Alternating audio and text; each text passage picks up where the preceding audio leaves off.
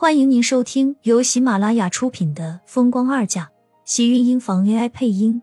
欢迎订阅，期待你的点评。第六十七集，他死了就没人知道了。怎么了？说来也真巧，盛家这熊猫血是遗传的吧？这个苏浅竟然也是。季云端不经意的话。在殷秀华的心里掀起一道波澜，似乎突然想到了一个问题。她拉着盛广美不管不顾的往外走，身后季云端叫她，她也不理，只是一出门口，她让盛广美上了车。怎么了，妈？你干什么这么着急，让我走？盛广美被拉着，一脸不满，她还有话要说，而且厉天晴去找那个苏浅，她心里还生气呢。听着苏浅出了车祸。他心里满是庆幸，出车祸好，最好就这么撞死了才好。殷秀华没有说什么，冷着脸让司机开车去圣天别院。妈，我不回去呢，不是说好我回家住两天吗？盛广美眨了眨眼，只是殷秀华却根本不管不顾，抓住盛广美的手一紧，转头看向他。你回去把我几年前交给你的那个木匣子拿过来。你拿那个干什么？盛广美愣了愣，脸色瞬间难看起来。那个木匣子是五年前殷秀华交给他的，那里装着的是关于迟燕亲生母亲的身世。下意识里，他排斥那个匣子。也正是因为他的反感，所以他一直把它扔在房间的柜子上，不允许任何人碰。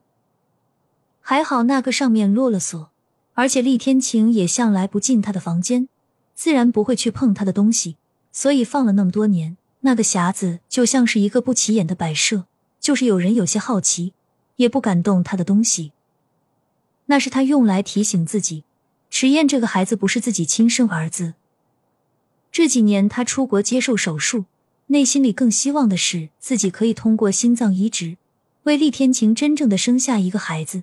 一个属于他自己的孩子，他不要再依附于那个不知道哪里来的野种。其实，在他的心，他更觉得，如果有自己亲生孩子的话，他和厉天晴现在肯定还不会离婚，他们之间的婚姻应该很幸福才对。让你拿你就拿，迟燕当年真的是用的你堂姐的卵子吗？当然是了，这种事情怎么会有错？我可是亲眼看着让人取的。你真的确定？盛广美一把扣住盛广美的手腕，力气大的让盛广美感觉到了疼痛，不由得皱紧了眉。为了让厉天晴的孩子和自己有关系，他当年可是不惜设计了自己的堂姐，趁机偷了他的卵子找人代孕。要不然，当初就算是厉天晴知道迟燕不是他亲生的，又怎么会只是偷偷跟他离婚，从来都没有对外宣布过？他堂姐已经结婚了，这种丑事。自然，厉天晴会包着，不会让人知道。妈，我当然确定了。你也看到了，迟燕就是熊猫血，她和堂姐的血型一样。那苏浅呢？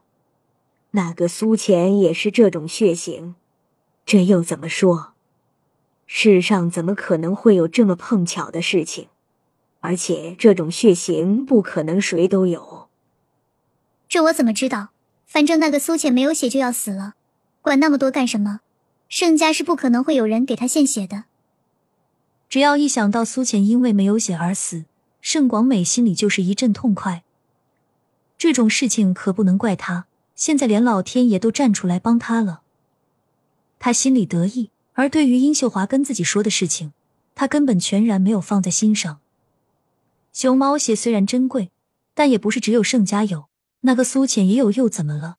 迟燕的身世和苏浅又有什么关系？可是现在殷秀华却不是这么想，他的心里一团乱麻，有种答案似乎在心口跳了出来，又似乎觉得不可能。这种忐忑一直到了圣天别院，他催促着盛广美把那个木匣子拿了出来。给，真不知道你要他什么？都这么多年了，难道你还想找到那个代孕女不成？当初这件事情就是殷秀华替他办的，人也是殷秀华选的，他从来都没有过问，只是飞到那个城市把孩子抱回来而已。对于其他的问题，他根本一点都不好奇。他只担心厉天晴要什么时候才会和自己复婚。要是这些年殷秀华一直贴身放着，也许是这个秘密对他来说很重要。活了这么多年，似乎只有这一件事一直让他耿耿于怀，放不下心来。从来都舍不得伤害别人的他，为了自己的女儿，真是也会想到让人代孕这种荒唐的事情。借腹生子，他当时想的都是让自己的女儿怎么才能当母亲。盛广美不是熊猫血，这一点他一直都很清楚。可是要让这个孩子和自己的女儿有关系，他又不得不选择了盛广美堂姐的卵子。厉盛两家必须要有血缘联系，才能让他们的地位更加稳固。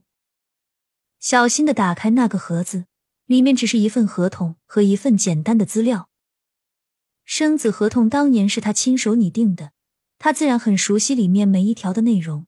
他要看的是那份资料。果然，尹秀华看到资料中那个女孩的名字、年龄和血型时，顿时怔住了。他猜想的没错，当年给盛广美代孕的就是苏浅。妈，你说我是不是眼花了？这合同上怎么会有苏浅的名字？盛广美看到那份合同上最后签下的名字时，一张脸瞬间惨白。这不是真的，苏浅，苏浅怎么会是迟燕的生母？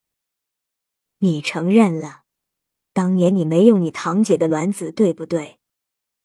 殷秀华转头，视线凌厉的落在盛广美的脸上，看着她眼中的心虚，突然间讽刺的笑了。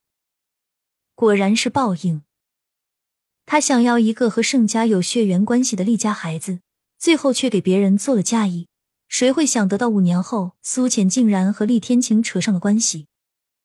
不，不是的，我真想用堂姐的，可是中途那个裴鸾死了，我只是着急。妈，我就是急着想要个天晴的孩子，所以才让他们直接用那个代孕女的卵子受精。可是我不知道那个女人会是苏浅啊。因为盛家的血液特殊，当初殷秀华怕出现血液排斥。所以才花了大价钱找了一个同血型的女孩子，可是谁都没有料到造化弄人。盛广美一把抓住殷秀华的手，没关系的，那个苏浅就要死了，她死了就没有人知道这件事了。